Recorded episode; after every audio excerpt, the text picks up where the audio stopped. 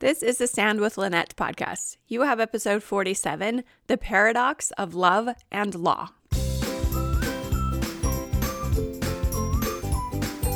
What would your life be like if you knew you could stand firmly on the covenant path, come what may? My name is Lynette Sheppard, and I am here to help you do just that. If you are a Latter day Saint woman with a desire to brighten your faith as the world grows darker, you are in the right place. Together, let's stand.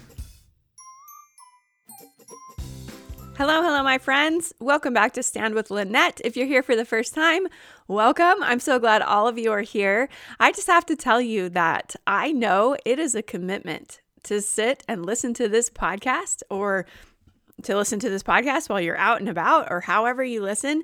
It is a commitment, and I recognize that. And I am so grateful that you are willing to make that commitment to be here with me for 30 minutes, for 40 minutes, for however long these episodes are. That is a chunk of your day. And that is just so meaningful for me thinking that people are actually out there willing to give up 30 or 40 minutes a week to listen to what I have to say. I feel honored, very honored, because even as a podcaster, I don't listen to that many podcasts. I just simply do not have time. And I know there are a million op- options to choose from in the podcast world, and so many of them are so so good. So, again, I feel so honored that you choose to make this a part of your day today and maybe a part of your week every week if you're if you're a weekly listener, I appreciate however much time you choose to give to this podcast, whether it's weekly or otherwise. I so appreciate it. And I'm so thankful for the ratings, for the reviews. Thank you to all of you who have taken the time to do that. And I ask if you find anything of value here and you haven't yet left a rating or review, it just takes a short amount of time. I would so appreciate you doing that for me. That really means means a lot. It means a lot that you even listen though. So thank you again for being here. And today we're going to talk about something that has been a lot on my mind lately and based on some things I have noticed happening in the world and it's just been kind of on my mind. It's it's the paradox of love and law. And we're going to get into why it's been on my mind and some things that I have experienced that have taught me about the relationship between love and law and how they are inseparably connected. We need both of them in our lives, in our parenting. I'm going to talk a little bit about my parenting journey today, but also the way the Lord deals with us. It is love and law, it is justice and mercy. It is not one or the other, it is a balance of both, and they are both vital. So, if you listen to episode 31, you know that I talked a little bit about my parenting journey and what it taught me about following the Lord into places that go against the grain. And I was not anticipating the flood of people who reached out to me wanting to know more about what I did to transform my family, what my husband and I both did together to transform our family. I shared details with those people who reached out to me individually, but today I want to dive deeper into this concept of love and law.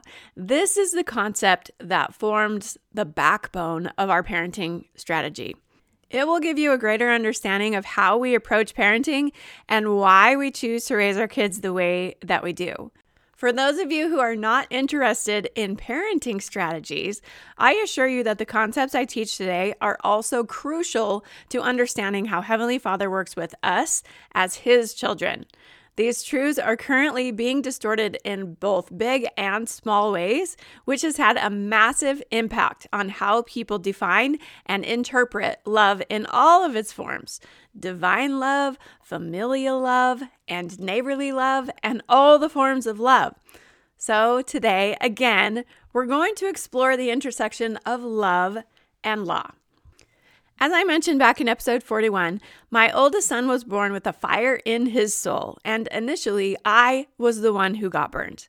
As we brought him home from the hospital, excited to start our lives as a family of three, my husband and I were caught by surprise when this baby screamed himself hoarse on the first night we had him home from the hospital. I wondered if we could take him back give him to the nursery and trade him for a new model because this was not how I envisioned it happening. This is not how parenting was supposed to start. That long night was followed by nine months of screaming and several years of my way or the highway type behavior. From his earliest days, this little boy was absolutely certain that he was the boss of himself, my husband, me, and everyone else. When I did not allow him to have his way, his screaming let everyone within a 10 mile radius know that the world was indeed going to come to an end. In an attempt to learn how to manage my sweet little family, I purchased a book called Parenting with Love by Glenn Latham. This book taught me that kids will continue to exhibit behavior that is reinforced by their parents. On the other hand, behavior that parents fail to reinforce will eventually disappear. In other words, praising good behavior and ignoring bad behavior will eventually make bad behavior disappear. This sounded like a genius plan to me. Using these ideas, I could love my young son into behaving well by praising all the wonderful things he did and pretending the bad behavior did not exist. How hard could this really be? Trust me when I tell you that it is nearly impossible to ignore spit in your face. It is especially hard when that spit comes from the mouth of a child who just ran through the aisles of the grocery store, pulling all sorts of things off of the shelves. He ignored you when you tried to call after him, and then while you were trying to pay for the items that you were purchasing, he left the store, ran out the door, ignored your calls for him to stop, and bolted right into the parking lot. You had to leave your groceries and your baby in the cart at the checkout stand and chase him down in the parking lot. And that was just the morning. The afternoon was equally stressful and exhausting. While it is true that I could potentially ignore smaller infractions, what I just described was a glimpse into my everyday life when my son was young, and ignoring this kind of behavior simply did not work. And even for his own safety, I could not ignore this stuff. And even when I tried to praise, praise, praise, and ignore the things that I could, his behavior grew until it was completely out of control. It felt like all we did was put out fires because our boundaries were flimsy at best and our follow through was even weaker. Eventually, as several more children joined our family, my husband and I decided we were done allowing the kids to walk all over us. We established firm boundaries based on a long range goal. Rather than simply surviving our daily battles, we determined we wanted to raise responsible, respectful, resilient, faithful, kind kids who loved God and others. With that vision in mind, it was easy to determine where our boundaries needed to be. Would giving in to a grocery store tantrum help us to raise a respectful child? No. Would allowing our kids to talk back help us to teach them respect? Again, no. Would allowing our kids to get away with quote unquote forgetting to do their chores help us raise responsible children? Not a chance. Would ignoring their failure to complete homework teach our kids responsibility? Hardly. You get the idea.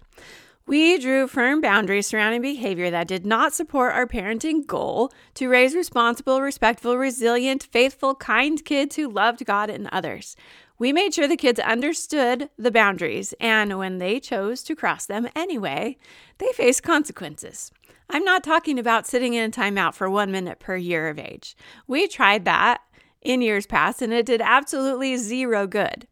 I am talking here about memorable consequences. Consequences that would deter our children for, from repeatedly making the same mistakes. Consequences that would prove to the kids that we were serious about their compliance. I could provide many examples of these types of consequences, but please indulge me while I share one that has become a family legend for how memorable it was. My son even added it to his memories of me in Family Search. Bless his little heart. But first, let me stand, set up the scene for you. My son is in the sixth grade. He is attending an advanced school in which final gra- exam grades provide a significant portion of his overall grade. Six weeks before finals, my son's grades are not stellar. He has a couple of C's when he is perfectly capable of getting A's and B's. My husband and I have a talk with our son. We say something like this Hey, buddy, We see you have some C's on your progress report. Finals are coming up in six weeks, and we expect you to work hard and get those C's up to at least B's within the next six weeks. We know you can do it. We are perfectly confident in your ability to do it, and we are here to support you. But we will not remind you to do your homework. We will not sit down and do homework with you. It is your responsibility to do what you need to do to get those grades up to B's before the end of the semester. We suggest you spend plenty of time studying for finals, as that will have a large impact on your overall grade. But if you do not take care of this problem on your own, we will have to get involved. And I promise you don't want us to get involved. Are we clear? He assured us that he had it under control. So we let it lie. And over the next few weeks, we watched while he spent hours reading novels instead of studying and doing his homework. He told us he participated in class, which meant he didn't really need to study because he already knew the material. We zipped our lips. Then the day of reckoning came. I drove up to the school on the day the final grades came out, and I saw my son standing dejectedly on the curb, shoulders slumped and eyes filled with tears. When I asked him what was wrong, he said, I got a C. He knew what that meant. I knew what that meant, and we were both dreading it. After talking to my husband, we determined that my son's beloved novels likely kept him from reaching the benchmark we had set because he just read and read and read instead of studying and doing his homework. So we decided that we were going to take those novels away until his grades were all at A's and B's. Again, he's perfectly capable of doing this. He was so upset that we took his books away that he cried himself to sleep because he loved to read more than just about anything else. And to be honest, this is a very unusual punishment to take away books. But we felt like this is what we needed to do. We felt like this would have an impact, but it was heartbreaking to, for us to watch. But guess what? We had the end in mind. We knew that we wanted him to learn to take responsibility for his own grades, for his own education, for his own learning, and ultimately for his own life. And in order for him to learn that vital skill, we needed to hold his feet to the fire and allow him to accept the consequences of this temporary irresponsibility. So we held firmly to those consequences, despite the tears, the protests, and the anger. And what do you know? He successfully managed his homework, his grades, and his school responsibilities from that point through high school and on to college with little involvement from us. Was it fun to carry through with this memorable consequence? Not at all. It was not fun. Did it help us to reach our parenting goals? A thousand percent yes. If we had listened to the popular parenting philosophies of the day, we would have believed that if we loved our kids, we would not discipline them. We would have believed that assigning any consequences for breaking family rules would not only cause psychological damage to our kids, but would also cause them to misbehave under the radar and develop deep seated hatred for us as their parents. Now that we are getting ready to launch our fourth child into the world, I can tell you with 100% confidence that those claims are simply not true. At least, not when we are talking about administering consequences in an environment of love. If law exists without love, you're going to have a big problem. But social science studies have repeatedly confirmed that children do best when raised by parents who are both loving and demanding. Or, in other words, Parents who establish and maintain firm boundaries and uphold those boundaries in an environment of love. Those parents raise the most well adjusted children when compared to all other parenting styles. My husband and I have learned through our own experience that love and law are inseparable. We have fantastic relationships with all of our kids, both those who are still at home and those who have left to tackle the world on their own as young adults even though we disciplined all of them when they broke the rules. Now that we are starting to see the fruits of our labors as our kids launch into adulthood, the big picture is clearer. But admittedly, while we were in the middle of the fire, we wondered if we were doing this whole parenting thing all wrong. Would taking away novels and administering other forms of memorable discipline really teach our kids important life lessons? Or would it backfire? Would they grow up and blame all of their problems on their terrible parents who didn't know what they were doing. Perspective, I believe, is the key to understanding. And from where we sit now, on the other side of the parenting fence, I am confident that true love requires intentional law. As parents, we established family rules or laws that we felt would help our children learn important life lessons. The rules were not arbitrary, and we did not establish them to prove our parental power. They were teaching tools, and by extension, they provided growth opportunities for our children. They helped our kids develop character traits that would help them to succeed beyond the walls of our home. The rules were not the end goal. The end goal was responsibility, respect, resilience, faith, kindness, and love. The rules were a means to an end. The same principle applies to how God parents us as his children. Said President Russell M. Nelson, quote, "Because the Father and the Son love us with infinite perfect love and because they know we cannot see everything they see, they have given us laws that will guide and protect us." Close quote.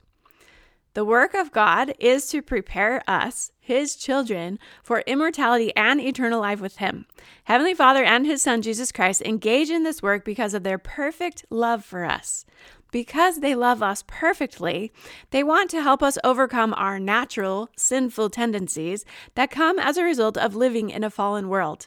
In our sinful state, we cannot return to live in their presence. So they established commandments or laws that, when obeyed, keep us spiritually safe. Of course, in our imperfect mortal state, they knew we would make mistakes. So Jesus offered to leave his throne on high, come to earth, and atone for the sins of all mankind. This act, which was central to all human history, made it possible for each of us as sinful mortals to repent and become clean so that we might obtain the immortality and eternal life that is God's work and glory. When I stop to think about how Jesus, the omniscient and powerful Jehovah of the Old Testament, volunteered to come to earth, the one he created, only to be despised, rejected, reviled, mocked, spit upon, and crucified. So I, can have a chance to obtain immortality and eternal life, words are inadequate to express my gratitude. If that is not a clear manifestation of love, for Him to descend from His throne on high and do all of those things for us, I don't know what is. And the fact that Heavenly Father did not intervene when His only begotten Son experienced unthinkable agony on our behalf illustrates how perfectly He loves us as well. As it says in John chapter 15 verse 13, greater love hath no man than this, that a man lay down his life for his friends. But the next verse puts the connection of love and law into perspective. Ye are my friends, if ye do whatsoever I command you. God's laws are evidence of his love. Without them, we would have no hope of returning back to his presence to live in a state of eternal happiness. Not only that, but the blessings we receive from God in mortality are conditional on our obedience to his laws. This is illustrated in Doctrine and Covenants, section 130, verses 20 through 21. There is a law irrevocably decreed in heaven before the foundations of the world, upon which all blessings are predicated. And when we obtain any blessing from God, it is by obedience to that law upon which it is predicated. Similarly, President Nelson taught, quote, You can pray all you want. You can hope all you want. But until the law is fulfilled upon which that blessing is predicated, it won't happen. Close quote. We live in a world that screams for tolerance and love, but often ignores or vilifies law. Media and culture clearly teach that God's laws are unloving and intolerant. And if, in our efforts to live God's laws, we fail to accept certain sinful behaviors, we are also unloving and intolerant.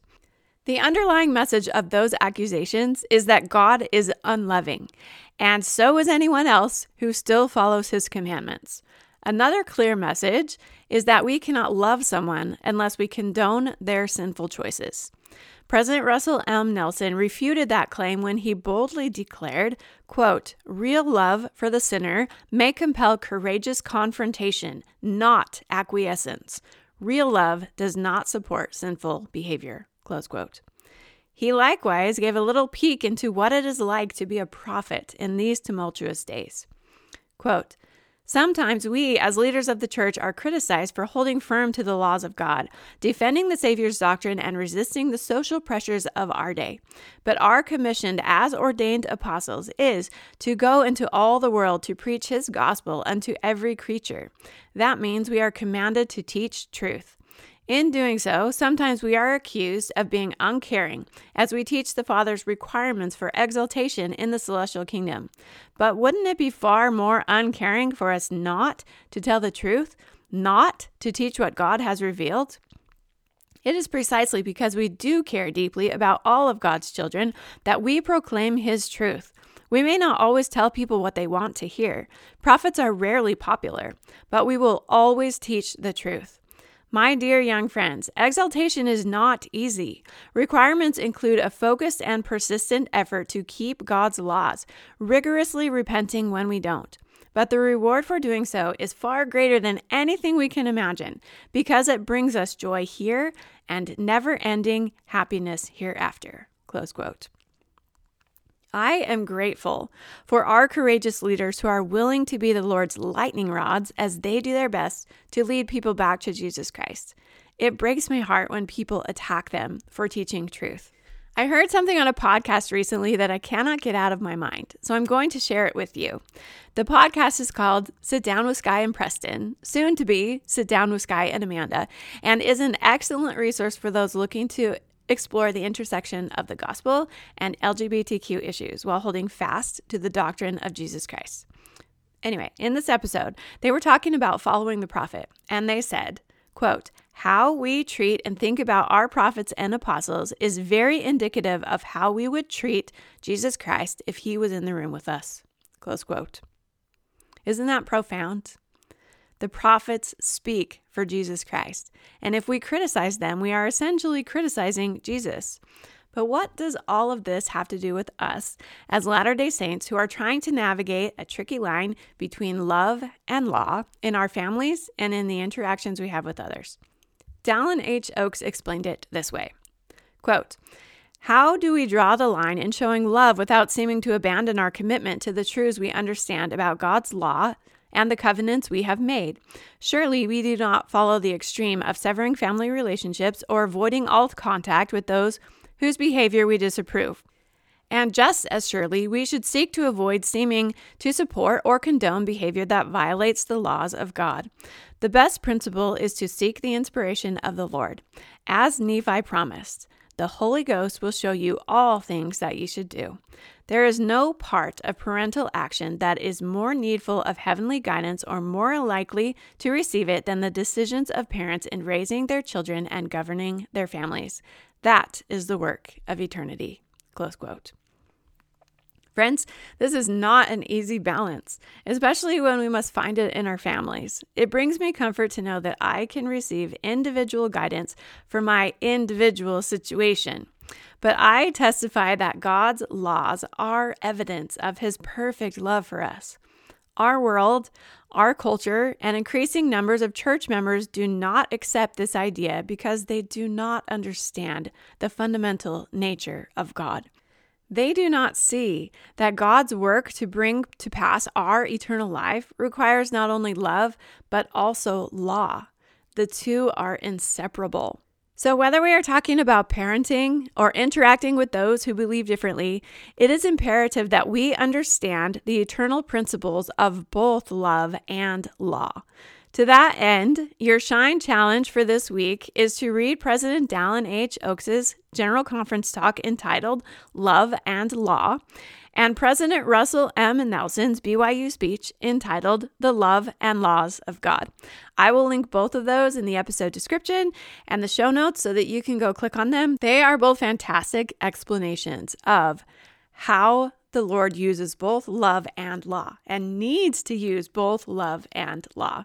And as we better understand this concept of God's love and laws, we will be able to more firmly stand with Him, despite the loud voices that label Him and His followers as unloving for seeking to uphold His laws.